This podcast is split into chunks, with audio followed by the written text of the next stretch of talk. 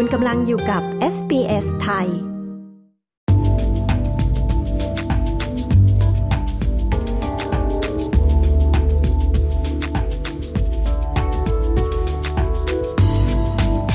มื่อช่วงต้นปีเราได้สัมภาษณ์ในหัวข้อความพยายามนิยามศัพท์ใหม่ของกลุ่ม LGBT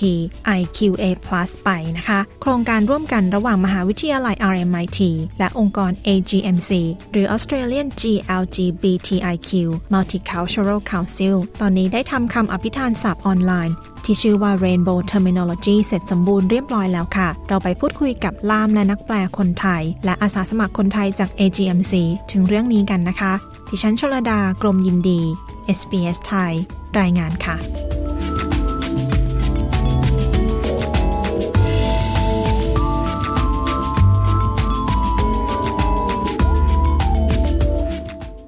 ตอนนี้เราจะไปพูดคุยกับนักแปลแล้วก็ล่ามคนไทยนะคะ ถึงโครงการอภิธานคำศัพท์นี้ค่ะ ที่เสร็จเรียบร้อยแล้วค่ะ ตอนนี้เราอยู่กับคุณสมพิษวัตคินส์นักแปลคนไทยนะคะแล้วก็คุณนวลอนงเศรษฐศรีดำรงล่ามคนไทยค่ะ สวัสดีค่ะ สวัสดีค่ะ สวัสดีค่ะ อยากให้พูดถึงการใช้คำศัพท์ที่แปลเป็นไทยเสร็จเรียบร้อยแล้วนี้หน่อยค่ะ ว่าตอนนี้เมื่อกี้ที่เข้าไปเช็คนะคะ ก็จะเห็นตรงข้างหน้าที่เป็นสีเขียว อยากทราบว่าที่เป็นสีเขียวคำว่า OK to use เนี่ยคืออะไรคะค่ะ ตรงส่วนที่เป็นคำว่า OK to use ก็คือเป็นคำศัพท์ที่ใช้ได้นะคะ แล้วก็เออไม่ไม่สร้างความขุ่นเคืองให้กับใครอะค่ะ ก็คือเป็นคำศัพท์ที่ใช้ได้ทั่วไป แล้วก็เป็นที่ยอมรับค่ะ แล้วสำหรับตรงที่เป็นสีแดงล่ะคะ ที่เขียนคำว่า warnings เนี่ยคือยังไงคะค่ะก็คือสีแดงเราก็ทราบกันแล้วนะคะ สีแดงส่วนใหญ่จะเป็นเรื่องที่ต้องห้ามนะคะ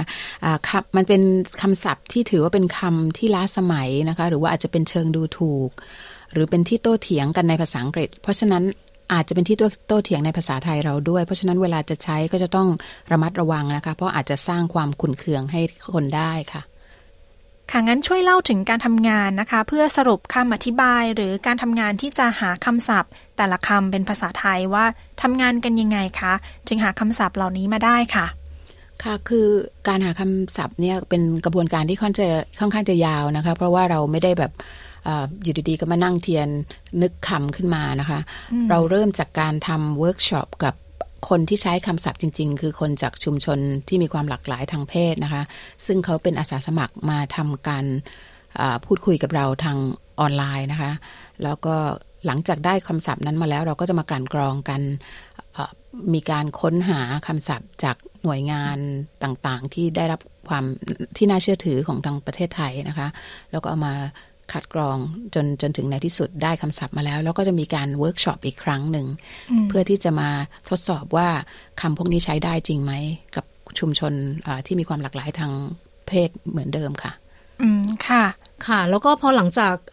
ขั้นตอนเวิร์กช็อปสิ้นสุดลงแล้วเนี่ยนะคะ มันก็ไม่ได้จบแค่นั้นนะคะ คือว่านักแปลในทีมสองคนเนี่ยก็ต้องมาคุยแล้วก็คัดกรองกันอีกหลายขั้นตอนนะคะ แล้วก็มีการส่งกลับไปกลับมาเช็คทวนกันหลายรอบมากๆ เพื่อป้องกันไม่ให้มีการผิดพลาดเกิดขึ้นนะคะ แล้วก็เพื่อให้แน่ใจว่าเราแปลถูกแล้วจริง ๆ ครอบคลุมทุกอย่างจริงๆค่ะไม่ให้มีอะไรผิดพลาดได้ค่ะ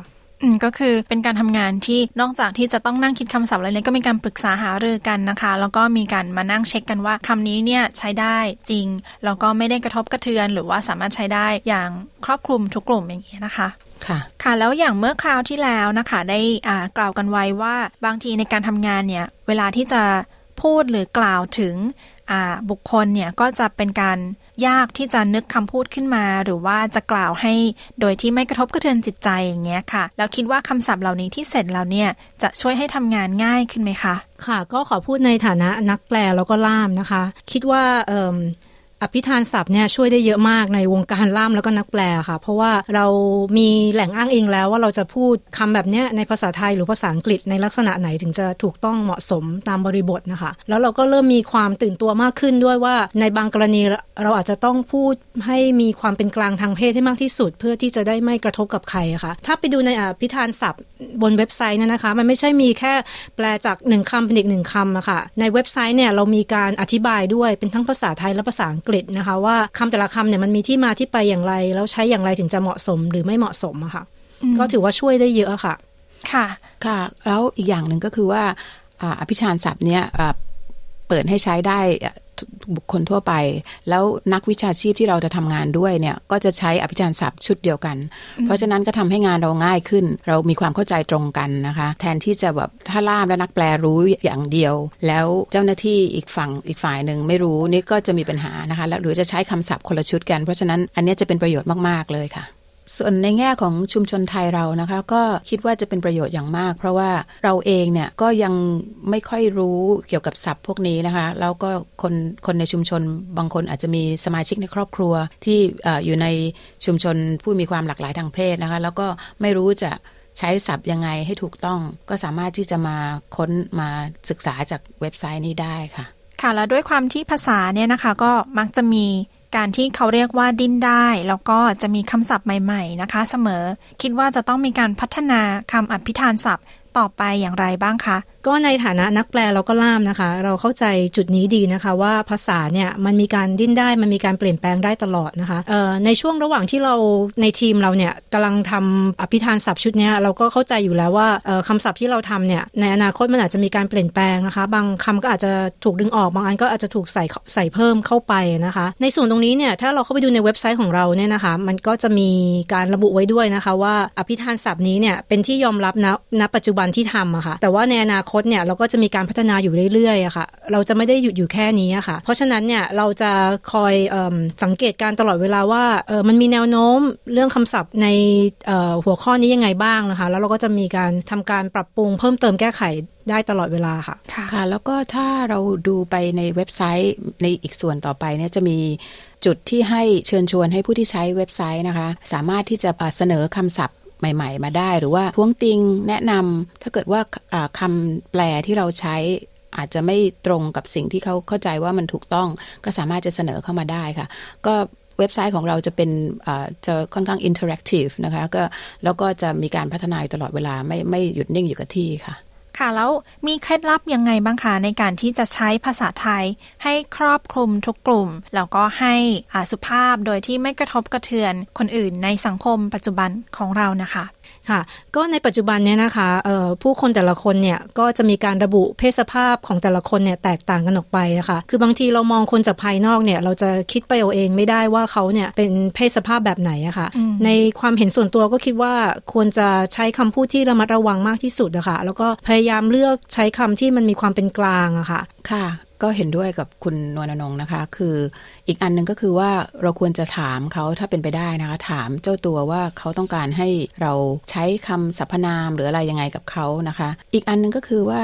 ลองกลับมาดูที่ rainbowterminology.org ของเรานะคะ จะเห็นว่าเราได้คุยกันตอนต้นรายการเกี่ยวกับเรื่องสีเขียวและสีแดงนะคะ อันนี้ก็จะช่วยได้คือว่าถ้าเราไม่แน่ใจว่าคำศัพท์ ที่เราจะใช้เนี่ยมันจะทำให้เกิดความขุ่นเคือง หรือทำให้เกิดความ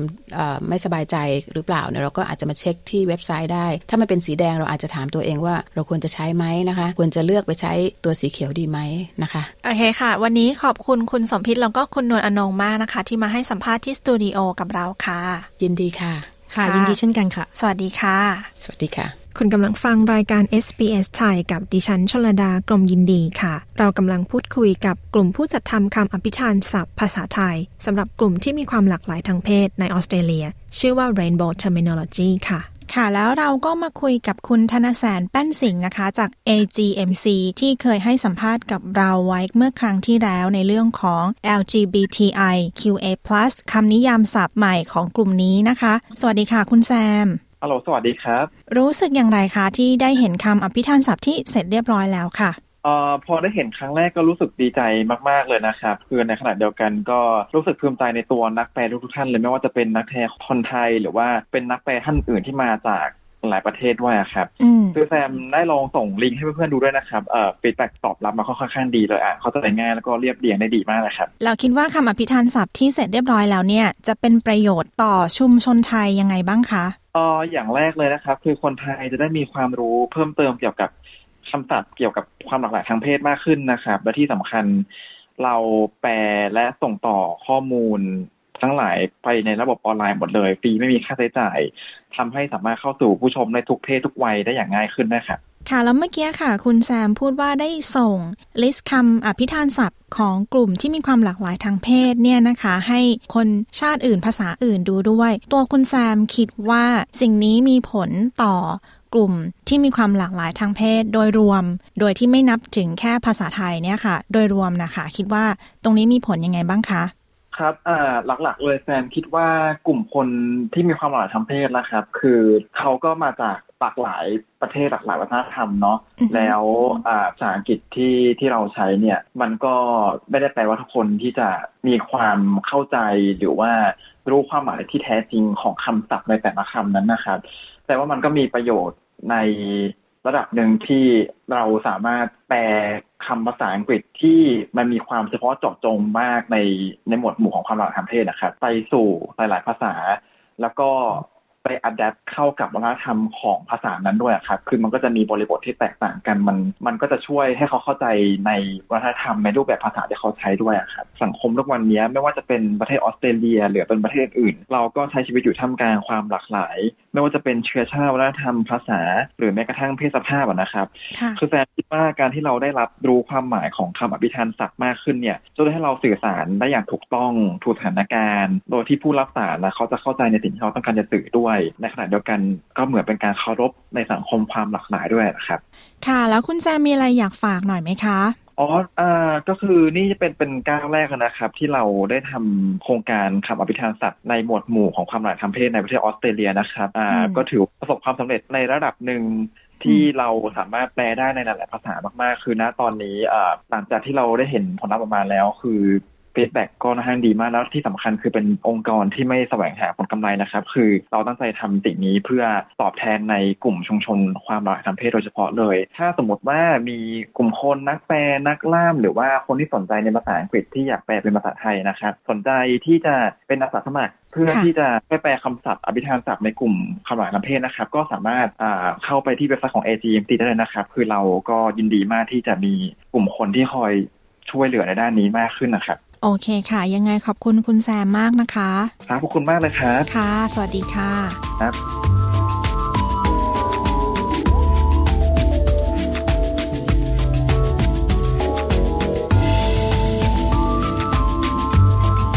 ที่ผ่านไปนะคะ คือบทสัมภาษณ์เรื่อง Rainbow Terminology คำอภิธานศัพท์ ภาษาไทยสำหรับกลุ่มที่มีความหลากหลายทางเพศ เพื่อการใช้ภาษาอย่างเหมาะสม และครอบคลุมทุกกลุ่มในสังคมปัจจุบันค่ะ ดิฉันชลดากรมยินดี SBS ไทย รายงานค่ะ